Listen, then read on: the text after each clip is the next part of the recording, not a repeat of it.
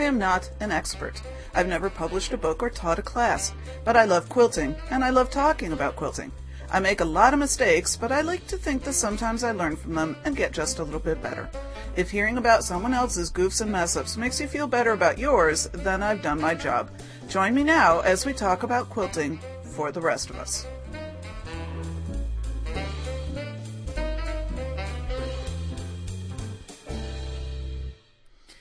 Hey everybody, I'm Sandy and I'm a quilter and welcome to episode 87 in which we play with paint sticks and I am recording this on Friday the 13th. And in this instance, I'm hoping that Friday the 13th brings me good fortune because this is actually the fourth, maybe even the fifth time I have recorded this episode. It has been a heck of a week. I recorded part on Monday and then I recorded another part on Tuesday and then on Wednesday, I decided to bag both of those. And then on Thursday, I tried to record again and um, tried twice and actually uploaded the file, but didn't quite pull the trigger on the word publish.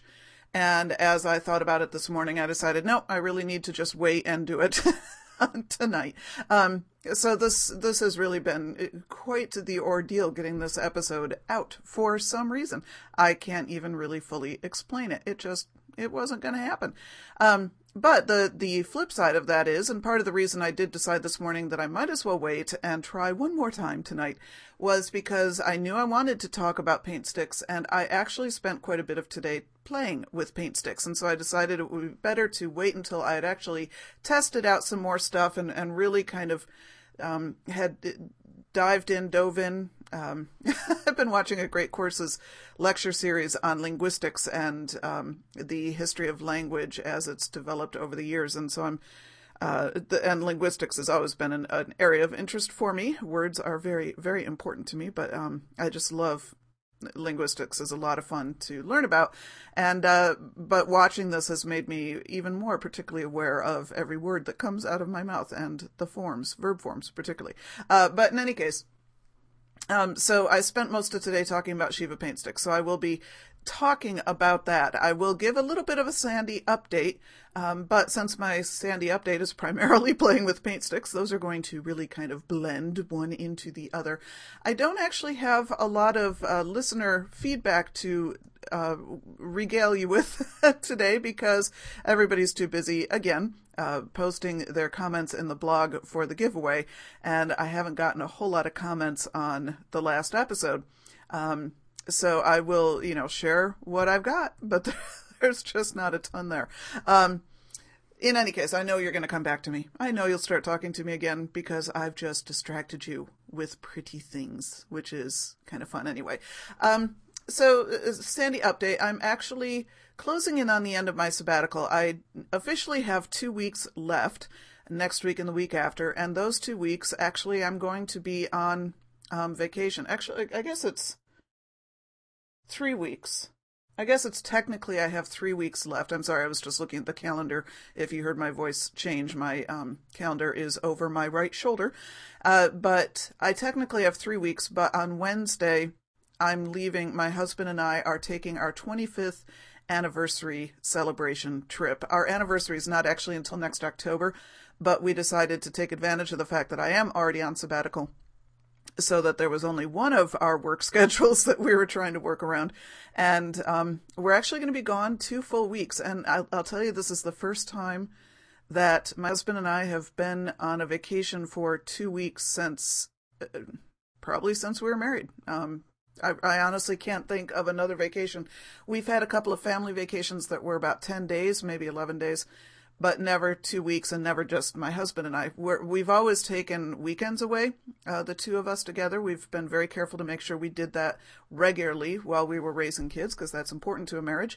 Uh, but we've never done this, you know, this long extended vacation together. So it's it's really a splurge trip for us to celebrate that 25th mark, and really looking forward to it. We leave Wednesday the 18th and we come back on Wednesday, May whatever that is, second. It looks like.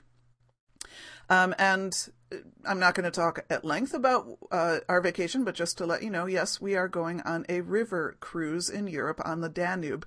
And um, we're going on the part of Danube that's primarily Austria. We're starting out in Budapest, Hungary for a few days.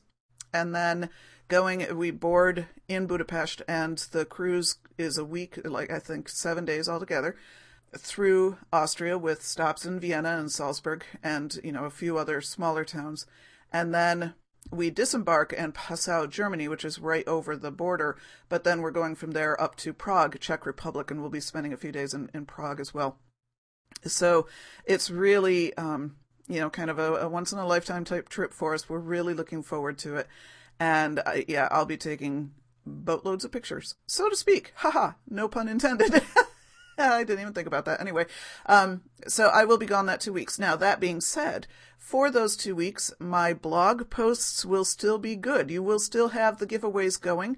I might not be able to do uh, the drawing for the winners of next week's ep- uh, next week's blog giveaway right that weekend like I normally would because I really don't know exactly what my internet access is going to be. I mean, we know that we have wireless in a couple of different places, and um, my cell phone supposedly does international as well, but you know, it can be hugely expensive. So we're just going to be playing that by ear a little bit. If I can do the drawing and announce it over the weekend, I will. Um, but if I can't, you know, and I'll post all this on the blog, I, I might just wait and do the drawings for both when I get home. Um, and I can also tell you that yes, I will have podcasts posting while I'm gone because I've actually already recorded the next two in the design series with Jay. Yay, boy, are we on top of things now. We are en fuego. So we've got the next two design episodes ready to go. And I'm just going to get those ready and posted and so that they will come up on some sort of schedule while I'm gone. So you won't have much of a chance to miss me if you would. Um, so uh, that's just giving you a little taste of the future. And when I'm recording this, we are within a few hours of this week's giveaway, the Aurifil giveaway being over. So unless you listen to this like the second that it's posted, uh, you've you're probably already out of luck if you haven't uh, posted a comment on that to try to get into that giveaway. I hope you have. I've gotten a lot, a lot of comments, so a lot of you are playing the game, which is a lot of fun. Um, Next week's giveaway Fat Quarter Shop gift certificates. Very exciting. Um, so, uh, you know, on my sabbatical, I am now at the point, since the last two weeks are really kind of just vacation weeks, I'm, this has felt to me like it's really my last week of sabbatical proper, my last week of the study and the experiences that I've been, um, that I, my intention was to have. And it's really been a wonderful time. Um, I, yesterday was my last teaching day with the Somalian community and that was, you know, almost heartbreaking. I really am going to miss them. We are trying to find ways that I can stay connected with at least part of the community. There are several of the women that want to learn sewing. And so we are working on seeing if we can coordinate days and locations for the two groups that I've worked with, the Somalian women as well as the women from Burma, and have them just all in one big sewing class. Uh, with a woman from my guild actually teaching. I've, I don't know if I talked about this on my last episode. I think I did that. A woman from my guild has experience in teaching sewing through um, some inner city uh, after school programs in the past and was really, really excited about the possibility of being able to get into that again. So I'm going to be meeting with her once I'm back from my vacation and we're going to be trying to, you know, put together the, the scope and sequence, if you will, of how that's going to work. And so I'm really looking forward to putting that together.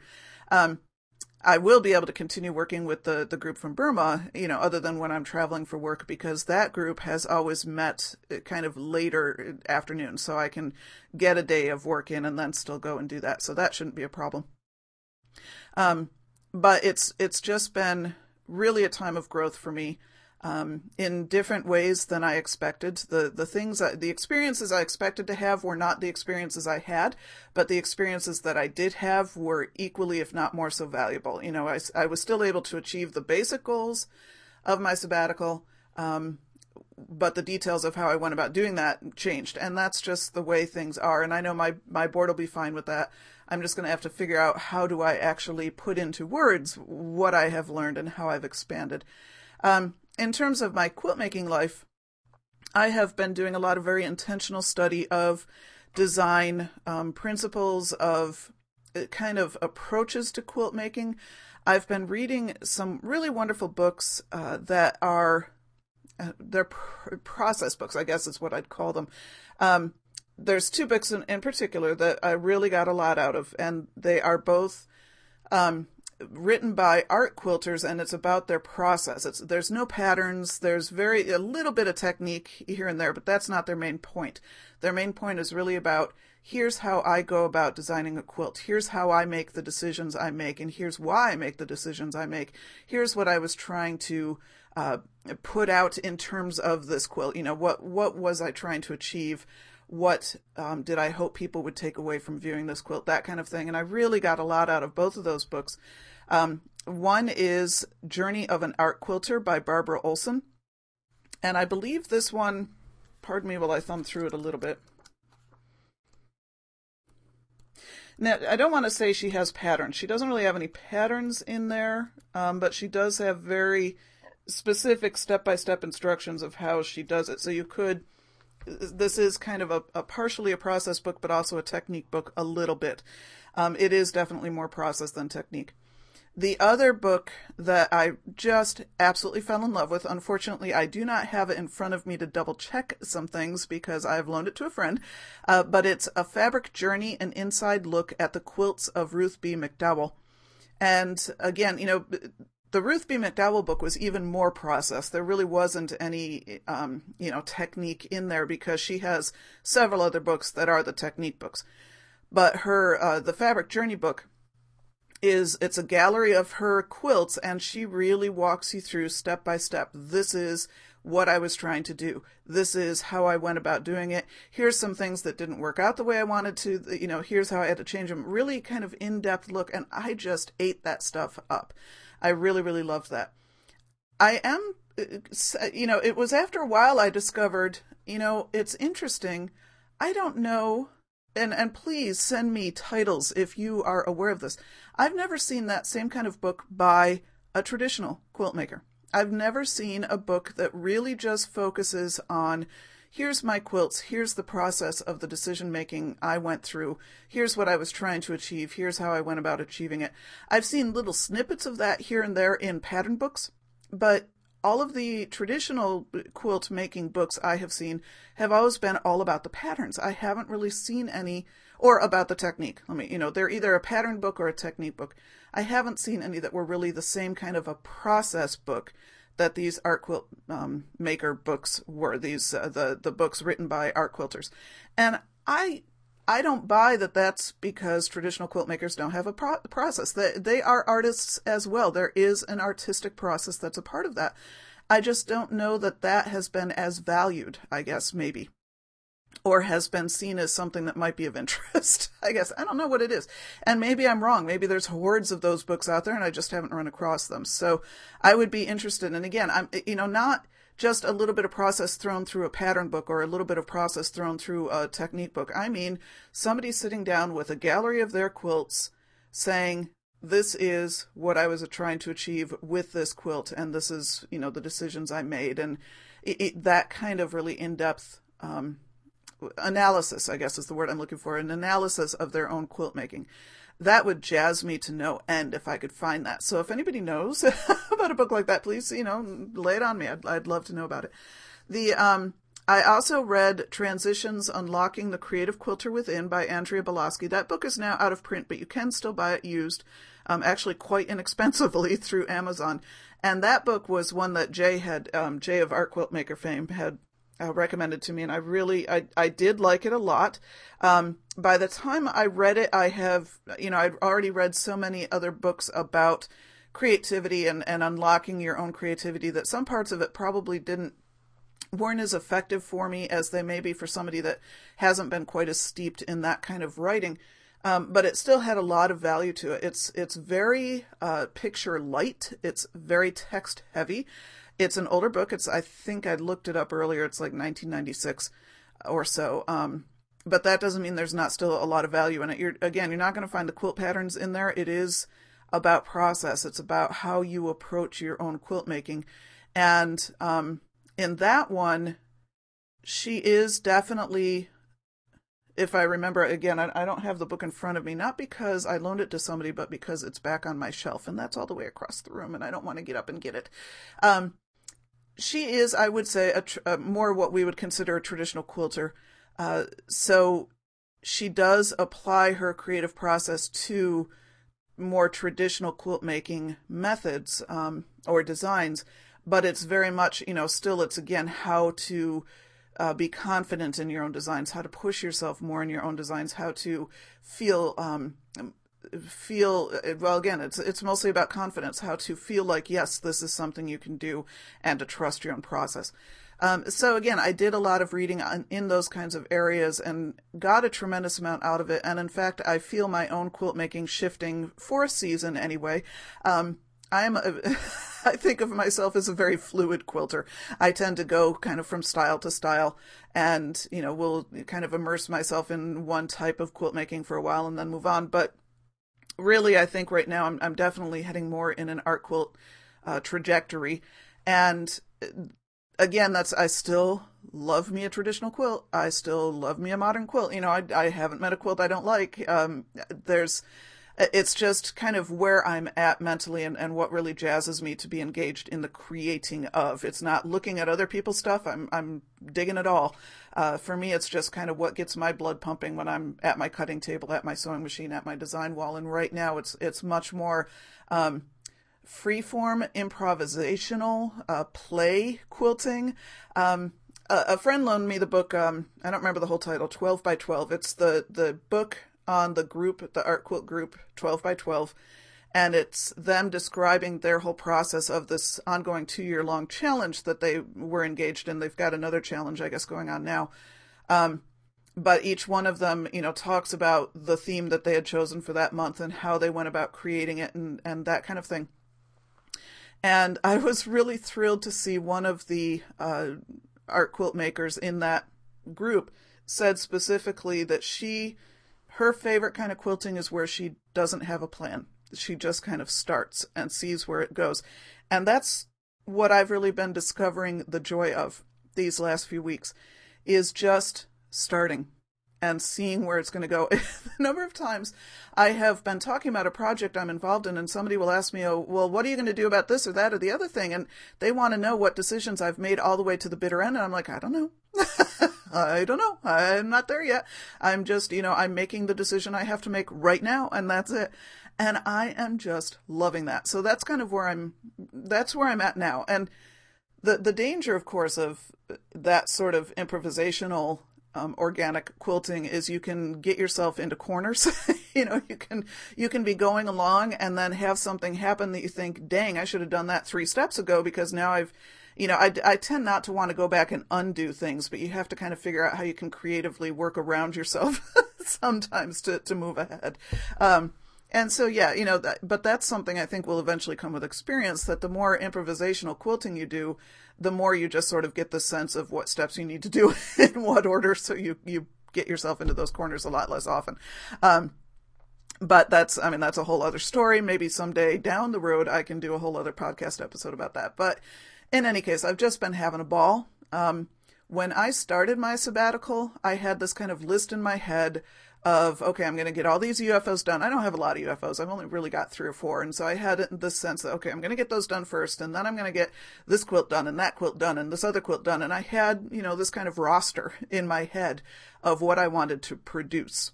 And I was looking at, you know, the number of finished products I would have by the end of sabbatical. And to tell the truth, I have gotten none of those done. Well, one. I'm on the verge. I just got one back from the quilter today. Uh, my fortune quilt, the donation quilt. I just got back from the quilter today. So I will be able to definitely get a binding on that and have that done. If not by exactly the end of sabbatical, you know, pretty darn close. Um, I have another quilt that I'm in spitting distance of having done, but then I got stymied, but that's a whole other issue. I got stymied by something that did not get delivered to me when it was supposed to. Again, not going to take time on that now. Um, but the other UFOs are still sitting exactly where they were when I started sabbatical. What I have been doing is a single project that's just been taking that long to evolve. And I don't care. You know, I don't care that I haven't finished this thing. It's it's great. You know, I'm I'm loving the process. And so that's really if anything in my quilt making has gotten out of sabbatical is that to just sit back and enjoy the process and and more let let the quilt be the guide you know just i'm along for the ride. I don't know where that quilt's going to go. I don't know what it's going to be when it grows up. I'm just along for the ride. Um, and so that's just been a real hoot. I'm you know my blood is just pumping over that so i'm having a lot of fun with that. Um, so you know who knows? I'll, i'm not saying i'll never make another tra- traditional quilt again. I'm positive there are more in my future and you know i've still got these ufos i really do want to finish at some point. But uh, right now that's i'm just immersing myself immersing myself in this kind of new world that i've developed for myself and just i want to see where it takes me. Um, and and that leads oh by the way i will put links to those uh, books in the show notes to this episode. The other one i do want to mention and, and really give kudos to is the artist's way by julia cameron. Um, you've heard me reference it several times. I am now you know what 10 twelfths of the way done which is 5 6 if you want to do the real math but i'm in week 10 of a 12 week setup book. And um, i've really gotten a lot out of it I did not think of myself as a blocked creative because, you know, I've been engaged in creative pursuits, well, really from the dawn of time. the dawn of my time, I guess I should say.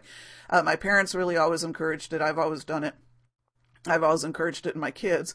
Um, my daughter does it. My son, you know, he's electronics all the way. But in any case, it's, you know, that's, that's just been a part of my life. But there are aspects in which my confidence was not where it could be. And so, you know, she working through that book and reading what she has to say has really kind of helped me think through and kind of put my finger on some of those places and and really come a long way towards building my confidence. And and part of that is the understanding of where my perfectionism comes in and I don't want to start a project unless I know I can do it right. And you just got to get over that, you know?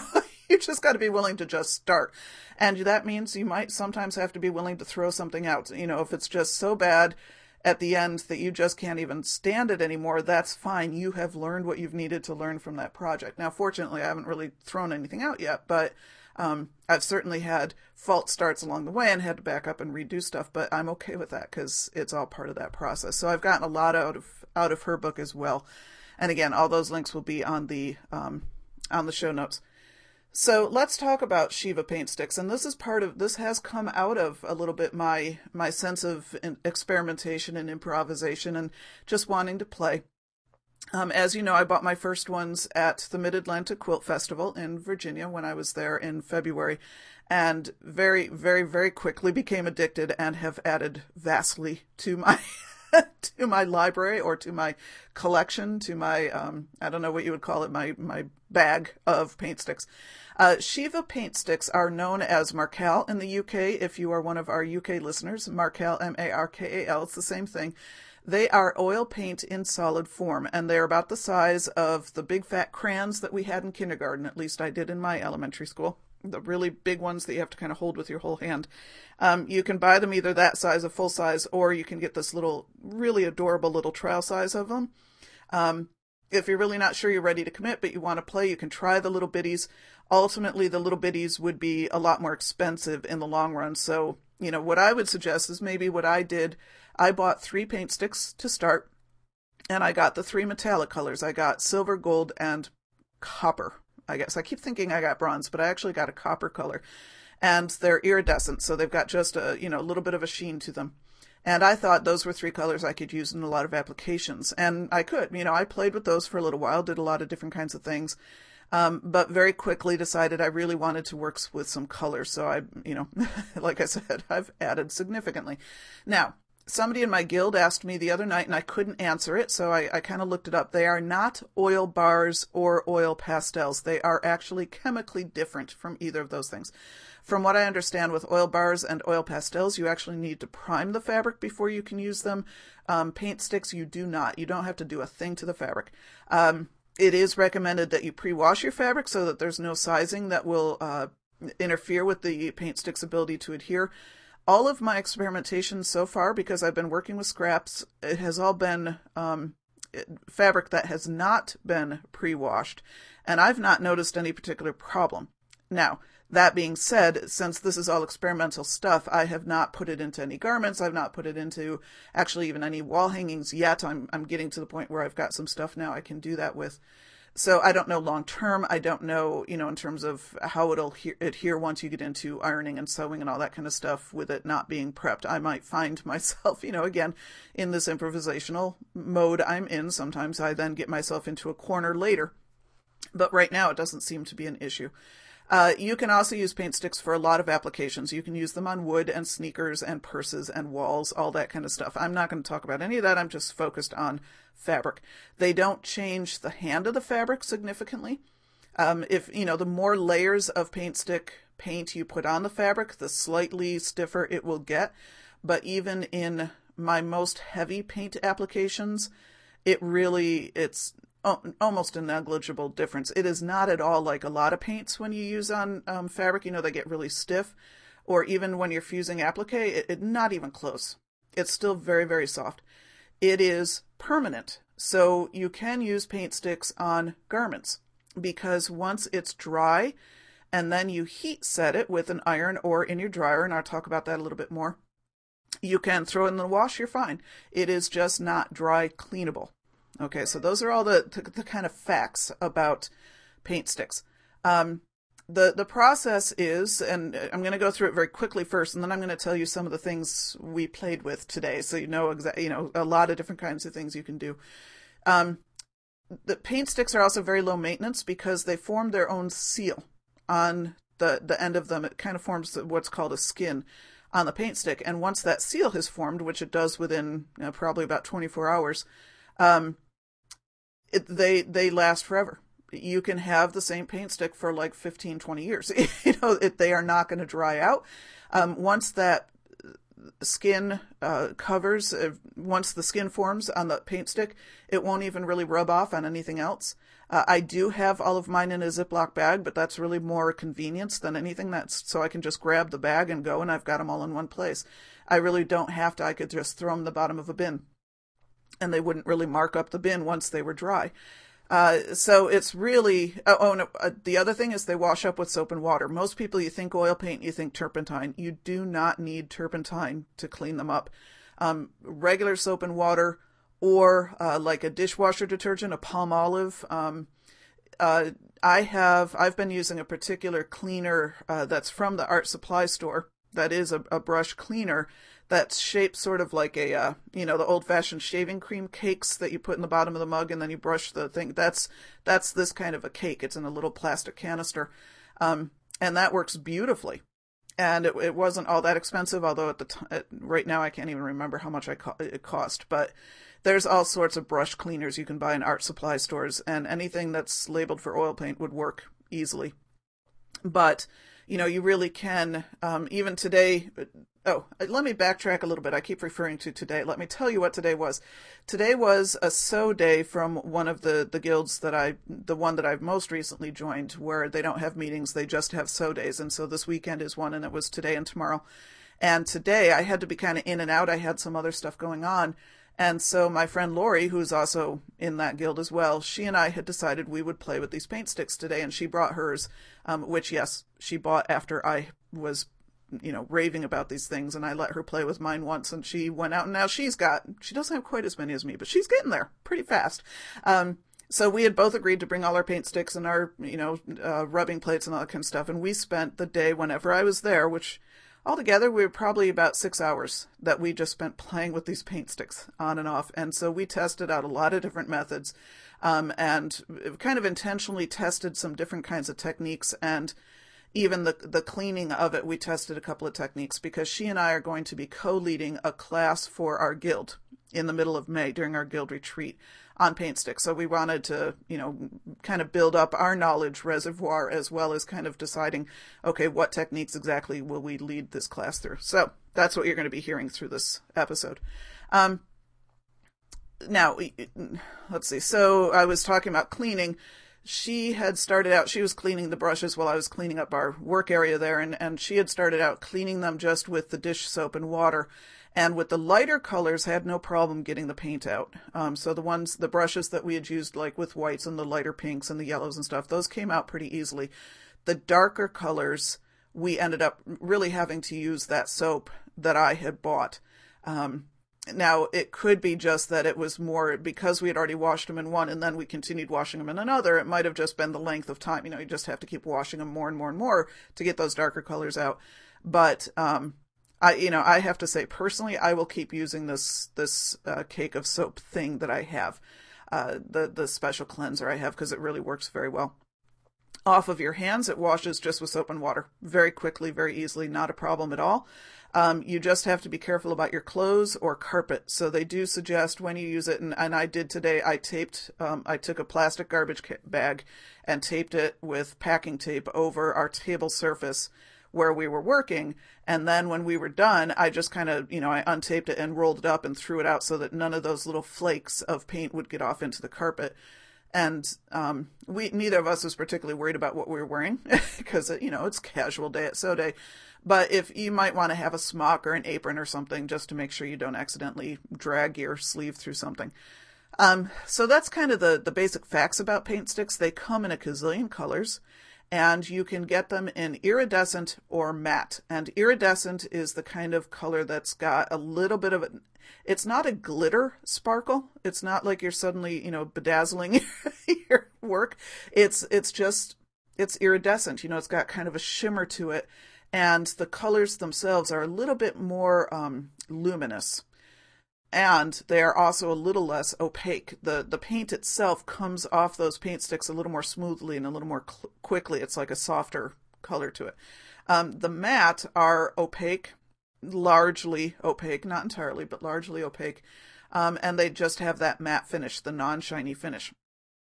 Now you can also get a blender stick. You can get a matte blender stick, or you can get an iridescent blender stick. The matte blender stick is just a colorless stick that helps you mix colors together or to lighten them down or whatever. Neither of us has a matte blender stick, so we haven't had the opportunity to play with that, so I can't speak to it with any authority. I do have the iridescent blender stick. Um, it has a slight color to it. The matte one, I think I said already, is colorless.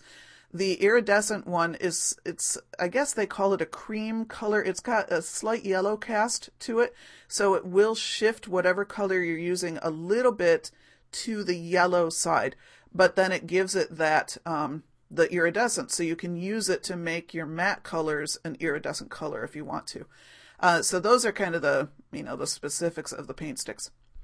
Um, so again, how do you, the basic of using it is you peel the skin off the outside of the paint stick first. You have to do that before you can use it. So if you get your paint stick right out of the package and you start trying to color with it, nothing's going to happen. You're going to get a very light, if anything, very light color. You have to actually get the skin off the outside of the paint stick first. And there's a couple of ways to do it. You can just take a sharp knife and cut a very, very thin line, you know, just score it kind of, and then peel it off from there. Um, what I do, which is probably slightly less effective. I've I've really got to try the knife thing. Um, I've been using a paper towel, which is the other method for doing it. And you take you you wrap a paper towel. Um, I usually fold it three or four times, so it's you know fairly thick, and then I rub the stick with you know the tip of the stick. I just rub it under that paper towel uh, several times to kind of build up a little bit of heat and loosen it up. And then with my thumbnail on the outside of that paper towel, I, I run a ridge. You know, I, I do the same thing. I try to score it a little bit, but my thumbnail's on the other side of that um, paper towel, and then I try to peel it off from there. Um, the problem with that is because of the thickness of the paper towel, it's hard to really get a good score in there, and so Sometimes it just takes me a while to get any of the skin off. Sometimes I accidentally actually pop the, the tip off altogether. But when that happens, it's not a big deal because you can still, you know, then you've got the inside of that broken tip that you can then load your brush with um, paint. So it's, it's usable paint. So never throw a broken part out. You can always use it. Um, there's a few different ways you can use your paint sticks. You can either color directly onto the fabric with them. You can um, use a variety of, of stencils, of rubbing plates, um, and found objects, and I'll be talking about more that, about that in a minute. Um, or you can use a brush, and you can either load your brush directly from the stick and then you know use the brush on your stencils or whatever, or you can use a palette of some sort, rub the stick on the palette, and then use your brush to you know load your brush on the palette. Um, for the most part, I've been loading directly from the brush, but I haven't been doing a lot with trying to blend colors to make a new color. I've been blending colors as I've painted on the fabric. So like I will have a red go into an orange, go into a yellow, or dark blues go into lighter blues and greens. But I haven't actually tried to mix two colors to make a third color yet. And that's where you'd really need to use the palette. You can, again, palettes, you've got a lot of options too. Um, I've been using a styrofoam plate that I happen to have in my basement and that I tend to use for stuff like this. Uh, that has not worked as well as I would like because I think it's just that the styrofoam surface is too slick so it doesn't get quite enough paint actually off of the paint stick.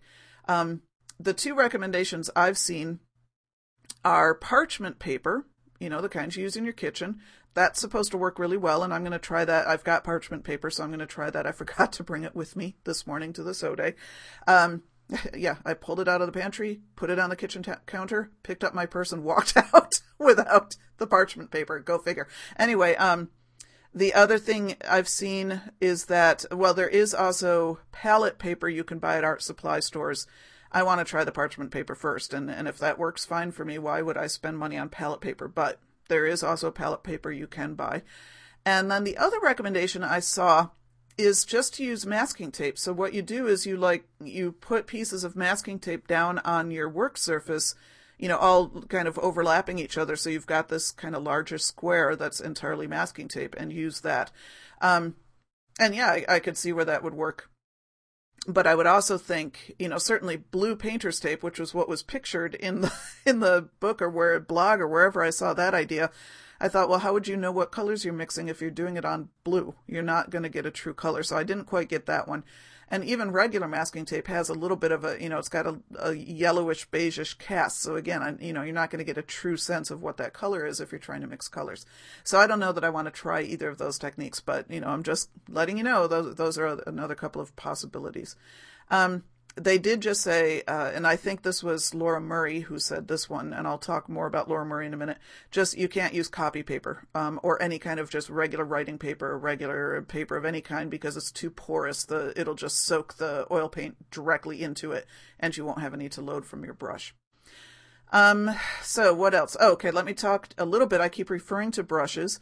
Stencil brushes, if you're going to use stencils, or if you want to do blending of any kind. Those are really, I've been using stencil brushes probably more than almost any other brush. Well, that's kind of a toss up. Um, because they are good for using with stencils, but then I've also found when I'm working off stencil, when I'm just trying to, I've got kind of large fields of color and I really want to blend them in, stencil brushes work really well for doing that because they're, you can get them in a larger size, they're really stiff, they're round, you just kind of swirl them, swirl them, swirl them, and they really, they work well to really get that paint adhered. Um, I do also have some regular oil paint brushes that I use. You do have to use brushes that are labeled for oil paint because, of course, it is oil paint. But you can't use like regular paint brushes, the kind that kind of have the soft tapered tip. They're just not going to hold up to the paint stick. You're not going to be able to load them very well. I have a couple that are kind of longer bristles, a little bit softer. I, I use them for blending once the paint has already been applied to the fabric. They work okay for that, but when I tried to load directly from the brush, it was not as effective. So I mostly use stencil brushes, and then I use the oil paint brushes um, that are the very short ones, like the ones with the kind of blunt tip that have very short bristles. I, basically, what I did is I went through the, the display of all the point, oil paint brushes in this one art supply store, and I just kept running my thumb over the, the bristles. And if it felt stiff enough to hold up to an oil stick, that was the one I would buy. And I now have several uh, brushes. And actually, if you're going to use brushes, you need a lot of them because you need one dedicated for each color. Because this is not the kind of thing that you can go wash it off and then use it again. They have to be completely, totally dry when you're using them with paint sticks. So you have to have one brush for every different color you're going to use. Um, and so you you will if you get into this and if you get into doing a lot with stenciling and blending and a lot of brush work you will need a lot of brushes um, fortunately, you know, brushes aren't all that expensive really, and they will last you forever. So I would suggest buying a couple and then seeing what you really want to use. Um, if I remember, I'll try to post a picture of my brush collection so you can see which ones I've got. And really today, between the two of us, I used every single brush I had, and I probably, you know, I've got at least 10 at this point, if not more. Um, so again, let's talk about the different kinds of things you can do. You can, of course, do straight drawing and painting. You can just draw it straight on the fabric, um, freehand, make these nice designs. Lori is much better freehand draw artist than I am. She was doing a lot more of that kind of direct application, drawing flowers, drawing leaves, drawing trees. Um, so for her, it was much more, I don't want to say she was using it like a crayon, but that, that was kind of more of the effect that she was just doing the freehand drawing directly on um, the the fabric, and then sometimes she might go in and blend. She was overlaying a lot of colors. That's the other nice thing about oil sticks is you don't have to wait for one color to dry before you put another color in there. They layer on top of each other nicely, or you can blend them in. Um, so there's no waiting. It's a very fast process. So she was doing a lot more of that kind of thing. I was doing more with stencils, and um, I do. I've and if you follow my blog, you've already seen a picture of the peacock I've been working on. I did finish that today, at least in terms of the paint part of it. Um, those are store bought stencils. And you can also make your own freezer paper stencils. And I played with that today, and boy, is it fun. so you, you create a design in freezer paper, you cut it out, and then you press it directly onto your fabric, and then you use that as a stencil. So what I did, um, and again, I forgot to take pictures of some of this, so I'm going to have to post this tonight and then maybe get some pictures uploaded tomorrow. Uh, but I cut kind of I did sort of the snowflake thing. So I made myself an eight inch square, I think was the size I used, and I made sure it was a square of um, freezer paper, and then I folded it into quarters or eighths or something, and then I, I guess it was eighths, and then I cut out like you do a snowflake. Only I didn't. It wasn't that intricate, but I did do you know kind of some branches and stuff off, and then opened it up, and I saved both parts. Okay, that this is part of the fun part. Then I used the stencil where I had actually cut the piece out of, so it was the stencil with the hole in it. I used that as a regular stencil. I pressed it down and I used, you know, I colored in that hole. And you can, if you're careful about the way you're using your stencil, you can reuse that same freezer paper stencil several times over. It'll, it'll hear again. You know, I think I've read up to eight times. I haven't tested that theory out, but you can use it several times. Then what I did, so I did one of those and then I took that inside part that I had cut out and I pressed that down and used that. Then I painted the negative space essentially. And it turned out really, really cool. And again, I'm going to post a picture of what I did. I don't quite know what I'm going to do with those yet. I do want to turn that particular pairing into something. Um, so you can create your own designs in freezer paper and use them that way. Uh, then you can also use rubbing plates, and rubbing plates are where you put them under the fabric and then you um, adhere the fabric down.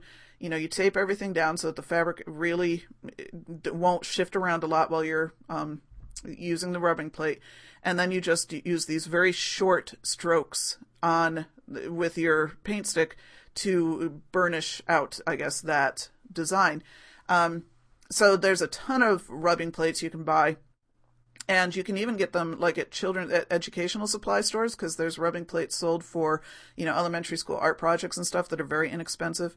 Um, but you can also use any surface with texture. You just don't want too fine a detail because it might not come out clearly.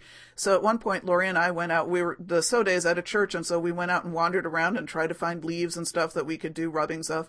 And uh, you just have to make sure they've got enough of a vein. You know, you you rub them between your fingers. If you can't feel any detail in that leaf, it's probably not going to work well as a rubbing. Uh, we decided mid-April was not a good time to try to find leaves where we live because they're very, very small. They're just barely coming out yet. Uh, but in another couple of months, we'd be able to do a lot with that.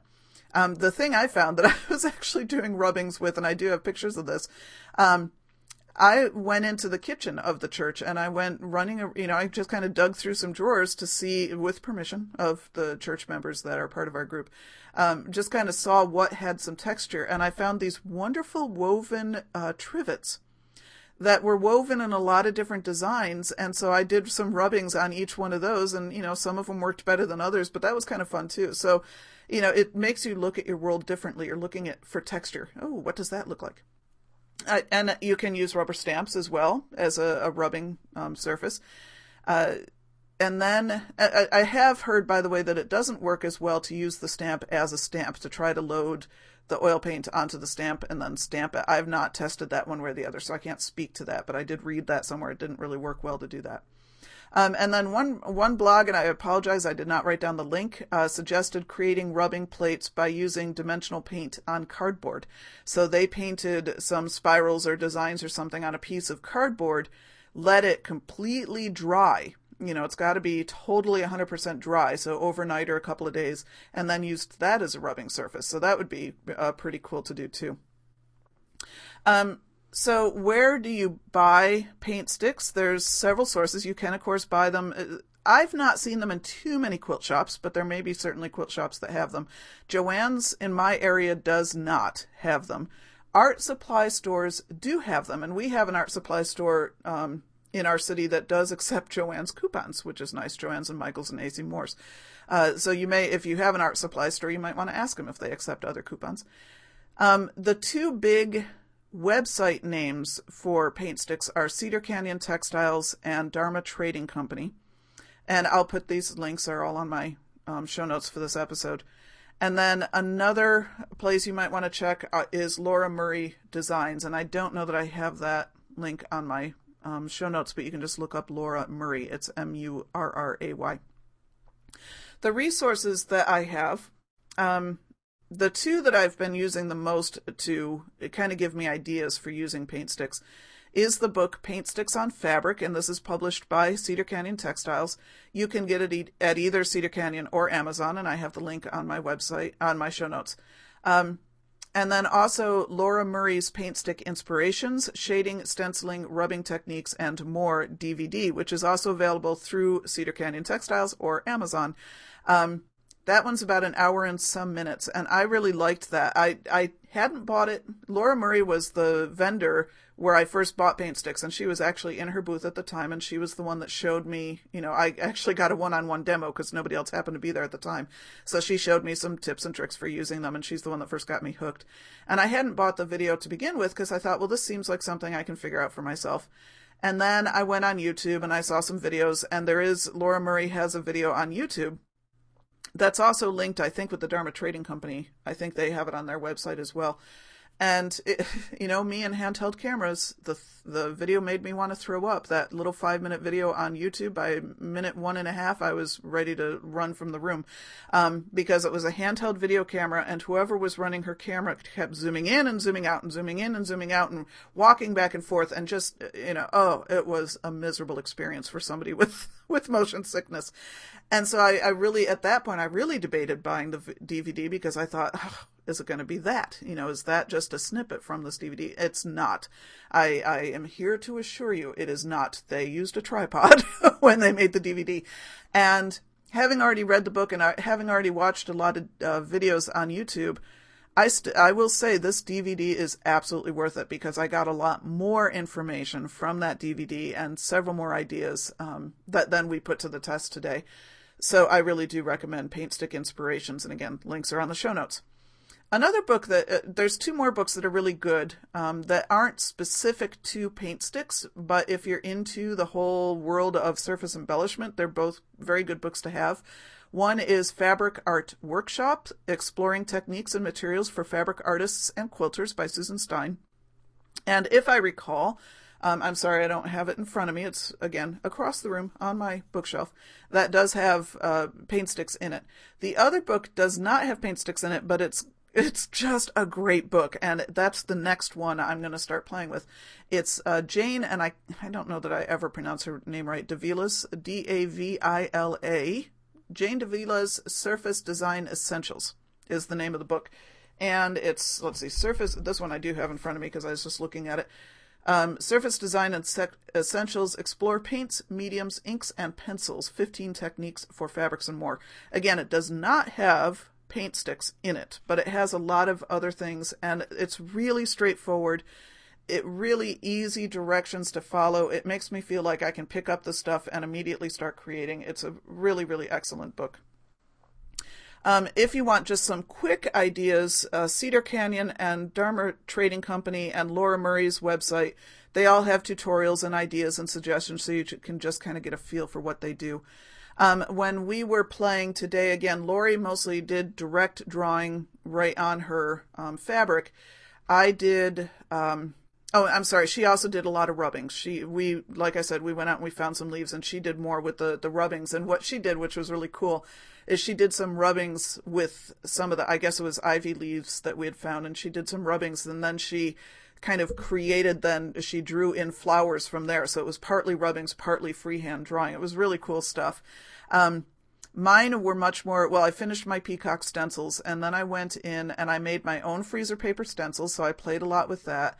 I did some rubbings as well. Like I said, I, I rubbed with the trivets I found. Um, I did a little bit with the leaves, but not as much. And then what else did I do? Oh, I did a torn edge thing. And this was, I think this was on Laura Murray's DVD, where you just rip a piece of paper and then you use that as the edge. You run your, um, your paint stick or your brush, either that, um, I did both, and I liked it better when I did my brush, but I was kind of into that whole blending thing at that point. You rub that off the edge of the torn edge, and it kind of gives this really cool, translucent mountain range kind of effect. It was really wild. I I love, and especially because I was doing it. I had a black solid that I was a scrap that I was playing with, and I was using these really bright colors. It was that was funky. I want to play with that one more. Um, so you know, we tested a lot of different techniques, and we just had a great time. I've left them all um, at the church overnight because we're going back tomorrow to dry, and then um, I'm going to try to start putting some of them into actual projects so that again, when we do this class, you know, it's one thing to say, oh yeah, this is a kind of fun thing, but then it's like, well, then what do you do with it? So I want to kind of get to that, what do you do with it point.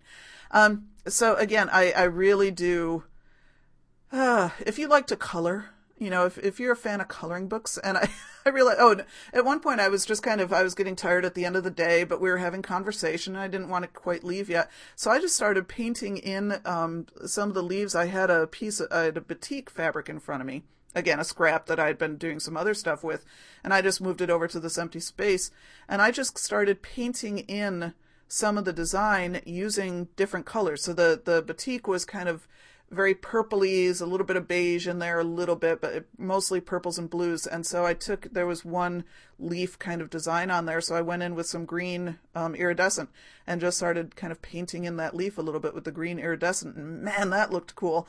And then there were some kind of flower designs on the side of it. And so I used pink iridescent in there and did it very lightly. So it wasn't like a, this big pink thing. It was just this kind of hint of pink, but it just made it glow. Oh, that was so much fun. And, and so we were talking about this is a great thing to do with that fabric that you think's kind of ugly. You can then play with it, or you know, and, and maybe turn it into something then that you really like. Or with, in this case, with the batik, it was not ugly; it's a gorgeous fabric. You can enhance it in different ways. So you can. Oh man, I'm getting all jazzed about it again. Possibilities are endless. You know, Lori walked out of the day saying, I got to go buy some more of these, you know.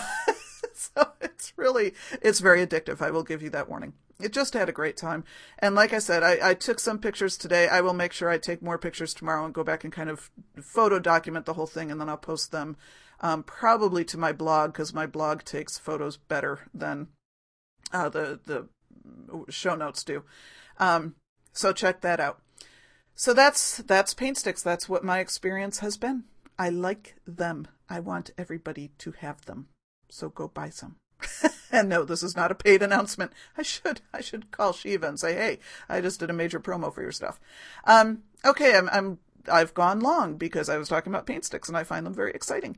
Uh, and oh, by the way, this whole episode is in honor of AJ.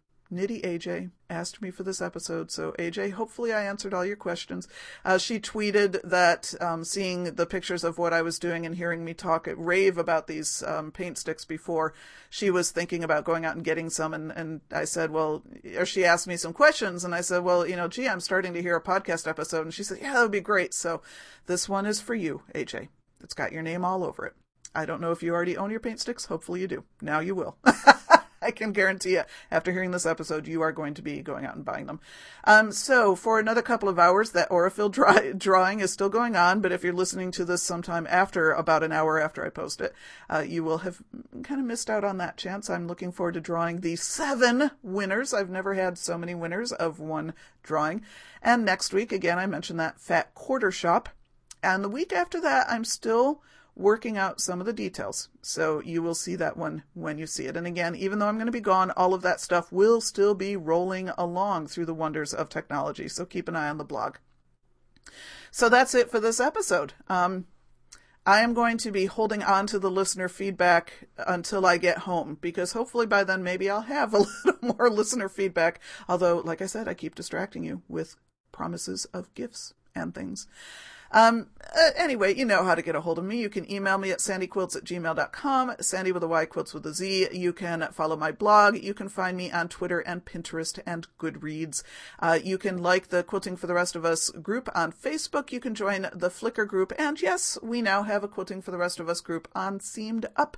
Um, you can also friend me on Seamed Up. I'm pretty much Sandy Quilts everywhere I am. Sandy with a Y, Quilts with a Z. If you see a Sandy Quilts, ask if it's me. I think they're all me, but there might be another Sandy Quilts, Sandy with a Y, Quilts with a Z out there on a website that I wasn't able to get the name first. So just check that out. You can also join the Quilting for the Rest of Us Kiva team, and I'm sure other things that I'm missing. So you will find links for all of that and more fun, including you know you're a quilter when. Don't forget that that's up there. You can find that page on the show notes this episode and post your own answer to you know you're a quilter when. There are links for all of that at www.quiltingfortherestofus.com. And until the next time, after I come back from my vacation, in fact, go get your quilting on. Quilting for the Rest of Us is dedicated to Shirley. Love you, Mom.